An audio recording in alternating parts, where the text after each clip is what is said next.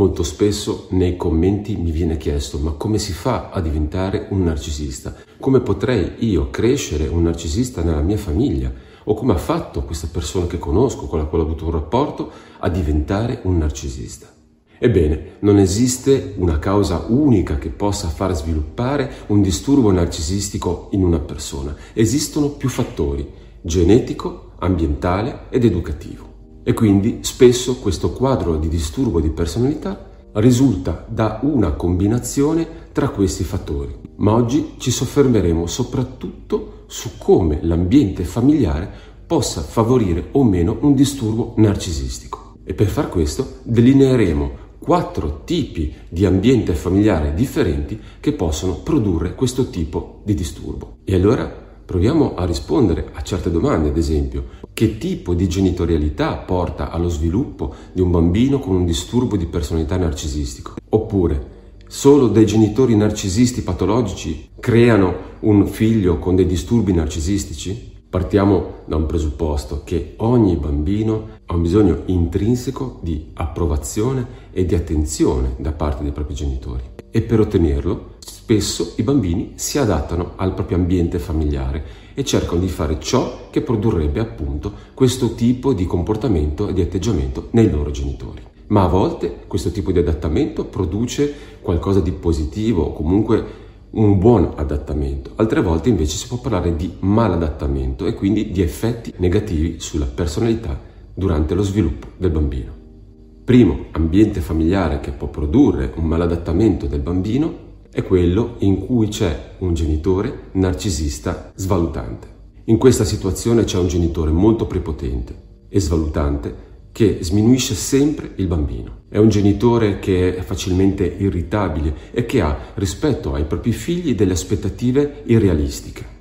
La classica situazione in cui se ci sono più figli generalmente ne sceglie uno e lo fa diventare il bambino d'oro e gli altri li svaluta in continuazione. Ma ogni figlio vive una situazione di terrore della perdita dell'approvazione del proprio genitore perché anche il bambino d'oro se non soddisfa le realistiche aspettative alte del proprio genitore narcisista diventa egli stesso poi dopo un capo espiatorio e al suo posto viene scelto un altro fratello. Quindi l'atmosfera familiare è sempre un po' sul chi va là. Ogni persona che vive all'interno di quella famiglia cerca di non far nulla per poter provocare il genitore narcisista, perché potrebbe arrabbiarsi e quindi far passare un periodo di tempo molto negativo a tutti quanti. E l'altro genitore come si comporta in questo tipo di famiglia? Ebbene, viene trattato come se anch'egli fosse un figlio e quindi viene sminuito o sminuita continuamente se non fa quello che dice l'altro coniuge. Quindi farà di tutto per assecondare sempre il partner o la partner narcisista e non cercherà mai di mettersi in conflitto con lui o con lei. I bambini che crescono in questo ambiente sono molto arrabbiati, si sentono umiliati e cercano di reagire a questa sensazione anche di inadeguatezza continua che provano in diversi modi. Il primo diventando il bambino ribelle. Rifiutano di sentirsi degli sconfitti continuamente, di essere sempre dei perdenti e passano il resto della loro vita cercando di smentire queste opinioni dei loro genitori e quindi impiegano tantissime energie per dimostrare che i loro genitori si sbagliavano e allora provano a essere sempre perfetti. La loro missione nella vita è essere ritenuti speciali da tutti, ma in fondo dentro di loro c'è comunque sempre una vocina che gli dice che qualcosa non va che in realtà non sono abbastanza, che critica ogni piccolo errore che commettono. È molto feroce questa voce dentro di loro. Secondo modo, il bambino sconfitto. Alcuni di questi bambini semplicemente si arrendono e accettano di essere dei perdenti. Soprattutto quando arrivano a vivere la propria adolescenza, inizia nella loro testa a riecheggiare questo senso di sconfitta, di inadeguatezza che gli è sempre stato detto e iniziano a credere di non avere nessun valore e possono a quel punto allora precipitare in uno stato depressivo che si basa sulla vergogna di quello che sono e sul fatto di odiarsi per non essere abbastanza. In questi casi, per sfuggire a questo senso di vergogna e di inadeguatezza, possono anche sviluppare dei comportamenti di tipo dipendente, anche rispetto alle sostanze, al gioco o avere dei comportamenti molto impulsivi e autodistruttivi e nonostante possano incontrare nella loro vita persone che invece gli indicano quanto sia elevato il loro valore, continueranno a non credere di possederlo e quindi non lo raggiungeranno mai. Terzo, il bambino arrabbiato. Questi bambini crescono con una rabbia, una furia nei confronti di questo genitore molto elevati. E se nella loro vita incontrano qualche persona che gli ricordi questo genitore, faranno di tutto per batterla, ma non si accontenteranno, vorranno proprio sconfiggerla, annientarla. E a volte, in questo caso, gli stessi bambini possono diventare poi narcisisti, maligni e personalità tossiche nei confronti degli altri, proprio perché non gli basterà più essere migliori, ma dovranno anche distruggere le persone che incontrano e che gli ricordano quel genitore. Secondo ambiente potenzialmente tossico è quello in cui i genitori sono fortemente imperniati su valori narcisistici, in cui l'importante è apparire migliore degli altri. In questa famiglia il bambino viene cresciuto in un ambiente molto competitivo, perché viene premiato solo se raggiunge dei risultati che possono essere esibiti alle altre persone. E allora percepisci che vali solo se arrivi primo, se sei migliore nell'ambiente in cui vivi. E se quando consegnano le pagelle a fine scuola hai i voti più alti di tutti gli altri compagni, allora sarai premiato, lodato e mostrato a tutti.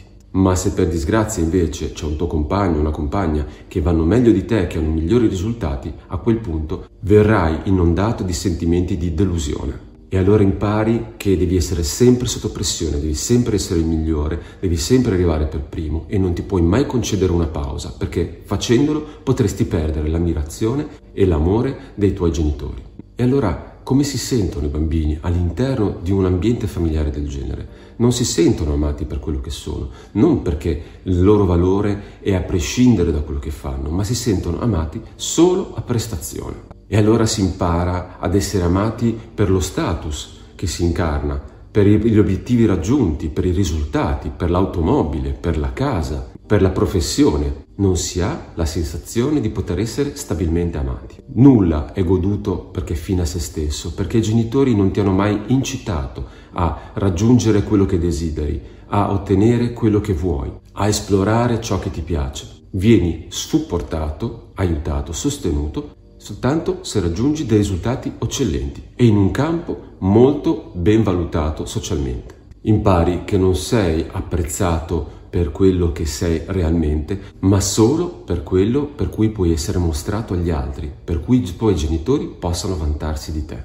E allora si sentirà sicuro il bambino solo quando raggiungerà dei grandi obiettivi, quando sarà in cima alla classifica. E questa attenzione ai risultati ottenuti, al, allo status raggiunto, poi diventerà nella loro vita una grande confusione rispetto a ciò che è la felicità e ciò che sono i risultati raggiunti. Per cui molto spesso inseguiranno un successo cercando di trovare la propria felicità senza raggiungerla. Terzo ambiente familiare nocivo potrebbe essere quello in cui c'è un genitore narcisista esibizionista e i bambini devono supportarlo e ammirarlo e farlo sentire sempre il migliore. E i bambini in questa situazione sanno che vengono accettati e amati solamente se lo ammirano e se lo supportano, ma non possono superarlo o superarla perché se facessero questo incapperebbero nella rabbia del genitore. E allora il messaggio diventa contraddittorio è bello essere ammirati solo se è il genitore e se lo fai tu invece no, sei scoraggiato perché non devi mai esibirti di fronte agli altri. Sei apprezzato o apprezzata solo se mostri ammirazione. E un ambiente del genere è ottimale per la creazione, ad esempio, di persone con un disturbo narcisistico di tipo covert o nascosto. E quindi ambiranno anche loro a essere ritenuti speciali, con qualcosa di più degli altri, ma non potranno farlo apertamente. In età adulta questi bambini si sentiranno troppo vulnerabili per esibirsi in maniera aperta di fronte agli altri. Non apprezzeranno di essere troppo esposti oppure sotto i riflettori. Quarto ambiente familiare potenzialmente tossico è quello in cui viene riconosciuto il bambino d'oro. E in questo caso i genitori generalmente potrebbero avere un disturbo di narcisismo di tipo covert e quindi, sentendosi a disagio sotto i riflettori, esibendosi, allora cercano di esibire il proprio figlio, il proprio bambino o bambina, perché è ritenuto estremamente talentuoso. E molto spesso questo bambino ha effettivamente del talento e meriterebbe delle lodi, ma a volte questi genitori richiedono lodi e ammirazioni assolutamente spropositate per il talento del proprio figlio. Questa idealizzazione quindi da parte dei genitori nei confronti del bambino d'oro che deve essere sempre impeccabile, meravigliosamente talentuoso e speciale anche quando non lo è, potrebbe portare il bambino ad avere un adattamento di tipo narcisistico durante l'età adulta. Questo tipo di situazioni sono molto evidenti ad esempio nello sport, soprattutto quando un genitore ha ottenuto risultati poco gratificanti nello sport che ha fatto da ragazzo o da bambino e proietta sul figlio tutte le sue aspettative, vantandosi del proprio figlio come se fosse il Cristiano Ronaldo di turno, la Federica Pellegrini, comunque il campione talentuoso che in realtà non è. E questo lo fa soprattutto per sentirsi gratificato egli stesso o ella stessa per i risultati ottenuti dal figlio, che avrebbe voluto tanto raggiungere quando era bambina o ragazza. Ma ogni bambino vuole essere visto per quello che è e amato contemporaneamente in maniera incondizionata. Perché se il messaggio diventa io ti voglio bene solo perché sei speciale, questo potrebbe creare una grossa insicurezza nel bambino perché non esiste la possibilità di vincere sempre o di essere sempre migliori in tutto. Potrebbe incentivarli a credere di essere degni di amore, di essere comunque apprezzabili solo se raggiungono risultati eccellenti. E generalmente un bambino crescendo inizia a notare di non avere proprio tutti questi doni speciali per i quali i suoi genitori hanno sempre cercato di vantarsi. E questo potrebbe spingerlo o spingerla a provare una vergogna profonda per se stessi e a cercare continuamente comunque di raggiungere un ideale di perfezione. In questo caso ovviamente il bambino rinuncerà ad esplorare parti di sé che gli piacciono o che lo interessano, rimanendo incistato invece su cose che fa già bene e che cercherà sempre di fare meglio per poter essere il più bravo o la più brava e ottenere quindi l'approvazione da parte dei propri genitori. E quindi in questo caso i bambini quando non si sentono perfetti o conoscono parti di sé che rappresentano una fragilità, un'imperfezione, la rifuggono con tutte le loro forze, perché per loro è inaccettabile non essere perfetti o speciali e questo potrebbe condurli a un narcisismo in piena regola. Ma alcuni bambini fortunatamente a un certo punto riescono a rifiutare questa idea troppo idealizzata di sé e dicono di non voler più partecipare a questa